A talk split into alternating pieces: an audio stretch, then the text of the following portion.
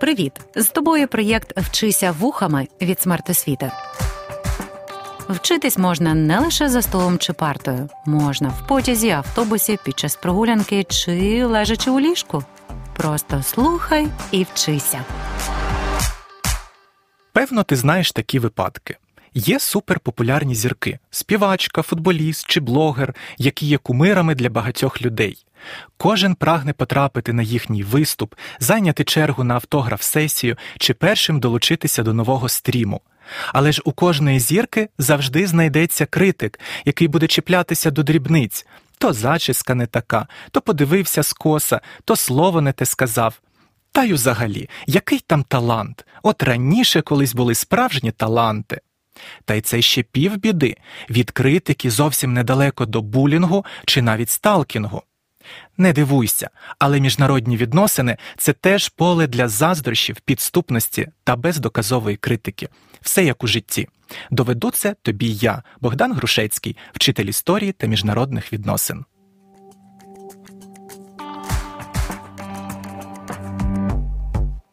Світ кінця минулого та початку нинішнього століття має таку суперзірку. Сполучені Штати Америки є найпотужнішою державою світу. Вони мають найбільшу економіку в світі та дуже високий рівень ВВП на душу населення. Вісім з топ 10 найбільш просунутих технологічних компаній світу мають американську прописку. Ти їх точно знаєш. Це Apple, Microsoft, Google, Amazon, Meta. Їхні засновники Білл Гейтс, Стів Джобс, Марк Цукерберг стали всесвітньо знаменитими та надзвичайно впливовими навіть у міжнародних питаннях. З'явився навіть вислів американська мрія, тобто здатність досягти успіху в житті незалежно від походження чи матеріальних обставин. Як і належить на державі, США мають найбільш просунуті збройні сили, які здатні діяти у будь-якому куточку світу від Гаїті до Афганістану, хоча в центрі уваги Сполучених Штатів лишалася Європа. Є в Америки і своя м'яка сила, голівудські фільми та поп-музика, які мирно підкорили всю планету. Мабуть, тобі теж хотілося б потрапити на концерт Леді Гаги, Емінема чи Imagine Dragons. Що ти вдягнеш на цей концерт? Напевно, джинси. А що візьмеш перекусити? Бургер і коло. Часто ми навіть не усвідомлюємо, наскільки американський спосіб життя поширений у світі, і Україна не є винятком.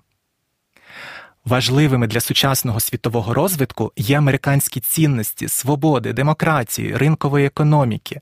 Зараз важко собі уявити політика в будь-якій країні світу, який би відкрито заперечував необхідність демократичного ладу.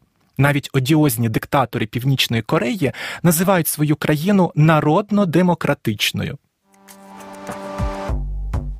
Однак і у США є заздрісники, які з тих чи інших причин мріють знищити американський успіх. Не будемо зупинятися на таких відвертих нікчемах, як венесуельський диктатор Мадуро чи іранський аятола Хаменеї. Натомість поглянемо на три більш серйозні загрози для американської мрії. Перший виклик однополярному світу кинув міжнародний тероризм. Він виник у країнах Близького Сходу, що наразі переживають дуже непрості процеси. У країнах регіону швидкий розвиток технологій кардинально змінює спосіб життя у традиційних мусульманських суспільствах. Багато хто не сприймає ці нововведення, втомлюється від великих швидкостей сучасного світу. Особливо непросто, якщо життя складається не так, як хочеться. Кого винуватити? Ну, звісно ж, Америку. Це ж вона зі своїм інтернетом, Макдональдсом і правами жінок робить життя просто нестерпним. Саме так і з'являються фанатично налаштовані люди, які готові вбивати та руйнувати, аби лише довести свою правоту. Часто вони виправдовують свої нелюдські вчинки захистом релігійних норм. В країнах Близького Сходу значного поширення набув ісламістський тероризм. Наприкінці ХХ століття радикальні діячі з різних країн об'єдналися у таємну міжнародну організацію Аль-Каїда на чолі з Усамою Бен Ладеном. Головною базою для терористів став Афганістан, де до влади прийшов близький до них за поглядами рух талібів. Саме тут Аль-Каїда кілька років готувала свій найбільш жахливий теракт. 11 вересня 2001 року світ здригнувся від нечуваної новини. Захопивши пасажирські літаки, терористи спрямували їх на дві стоповерхові вежі близнюки Всесвітнього торгового центру у Нью-Йорку. Внаслідок зіткнення обидві будівлі були вщент зруйновані.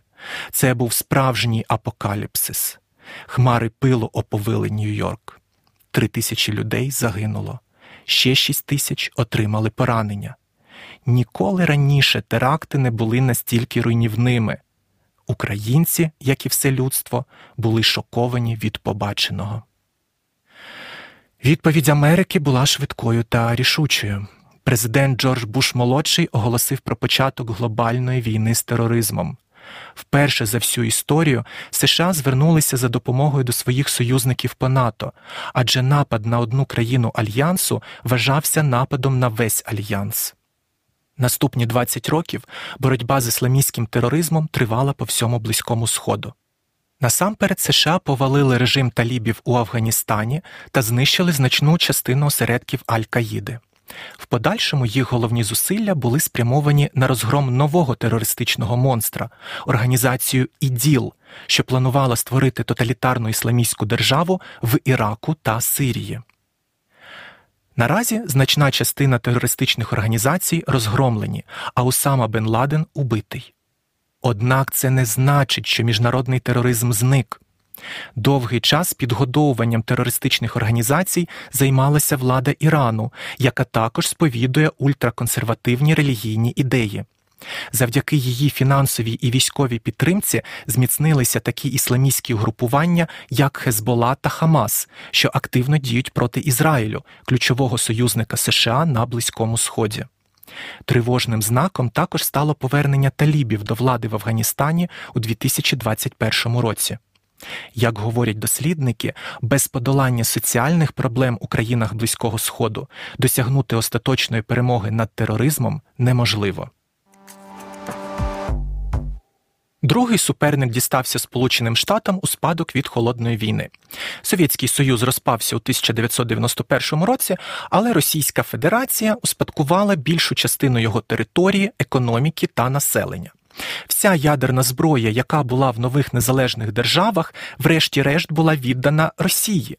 Саме так Україна втратила свій третій у світі ядерний потенціал. США не розгледіли, що за демократичним фасадом російської влади у 1990-х роках криється споконвічне імперське мислення. Вже перший російський президент Борис Єльцин розігнав російський парламент за допомогою танків. Ще далі пішов його наступник Владімір Путін, який послідовно знищив Україні свободу слова, ув'язнив або убив своїх політичних опонентів, переписав під себе конституцію та перетворився на диктатора, пішовши вже на четвертий президентський термін. Що б не робила Америка, а це багатомільярдні кредити московській владі, запрошення до Великої Сімки, оголошення партнером у глобальній війні з тероризмом, Росії було замало.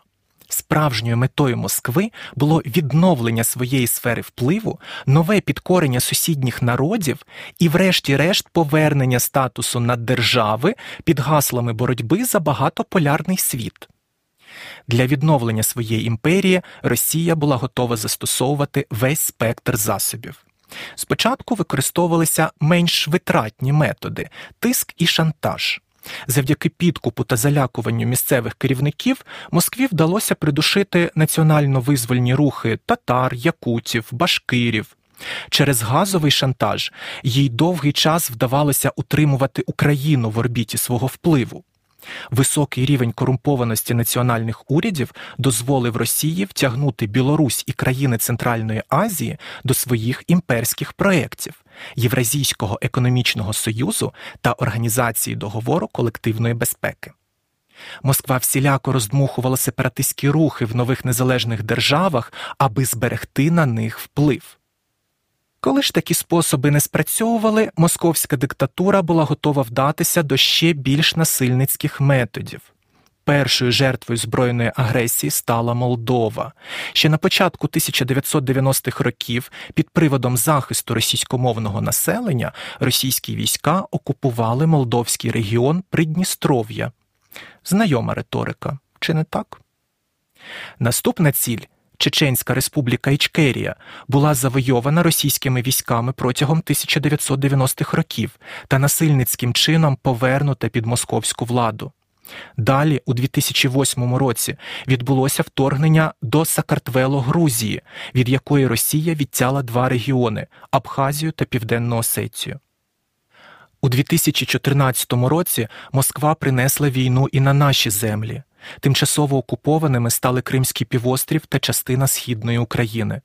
Через вісім років російська диктатура вдалася вже до повномасштабного вторгнення до України, спробувавши цілковито підкорити нашу державу та поставити в Києві маріонетковий уряд. Як відповідали на ці загарбницькі дії Сполучені Штати? Довгий час вони взагалі не реагували ні на Молдову, ні на Чечню, і навіть у випадку з Грузією обмежилися лише словесними засудженнями. Дехто навіть засумнівався, чи не вдається США до політики умиротворення агресора, як вдавалися Британія та Франція стосовно нацистської Німеччини напередодні Другої світової війни. І лише початок російської агресії проти України примусив американську адміністрацію остаточно порвати зі своєю попередньою політикою щодо Москви. Не вступаючи у пряме зіткнення з Росією, США наклали проти неї санкції та надають фінансову та військову допомогу Україні. Америка очолила міжнародну антипутінську коаліцію, до якої долучилися десятки інших країн світу. Звісно, це далеко не те ж саме, що антигітлерівська коаліція в роки Другої світової війни, однак теж непоганий початок. Дослідники поговорюють про початок нової холодної війни. Так, Москва вже далеко не має цієї сили, як колись Совєтський Союз, однак погрози в бік Польщі та країн Балтії вже неодноразово висловлювала.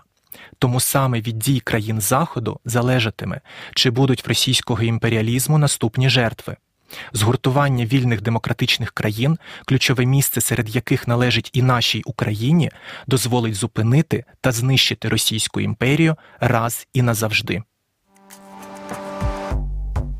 Невже ж у Сполучених Штатів є ще й третій суперник, навіть більш серйозний, ніж ісламістський тероризм і російський імперіалізм?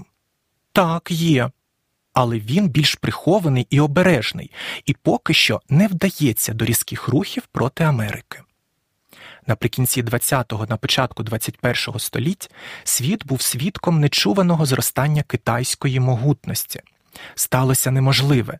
Комуністичний Китай почав розвивати свою економіку на ринкових засадах і відкрився для іноземних капіталів. Завдяки зарубіжним інвестиціям лише за кілька десятиліть Китай перетворився зі злиденної аграрної країни на технологічного гіганта з власним потужним виробництвом дронів і мікропроцесорів, тканинною інженерією, космонавтикою та швидкісними залізницями. За рівнем ВВП він вийшов на друге місце у світі після США.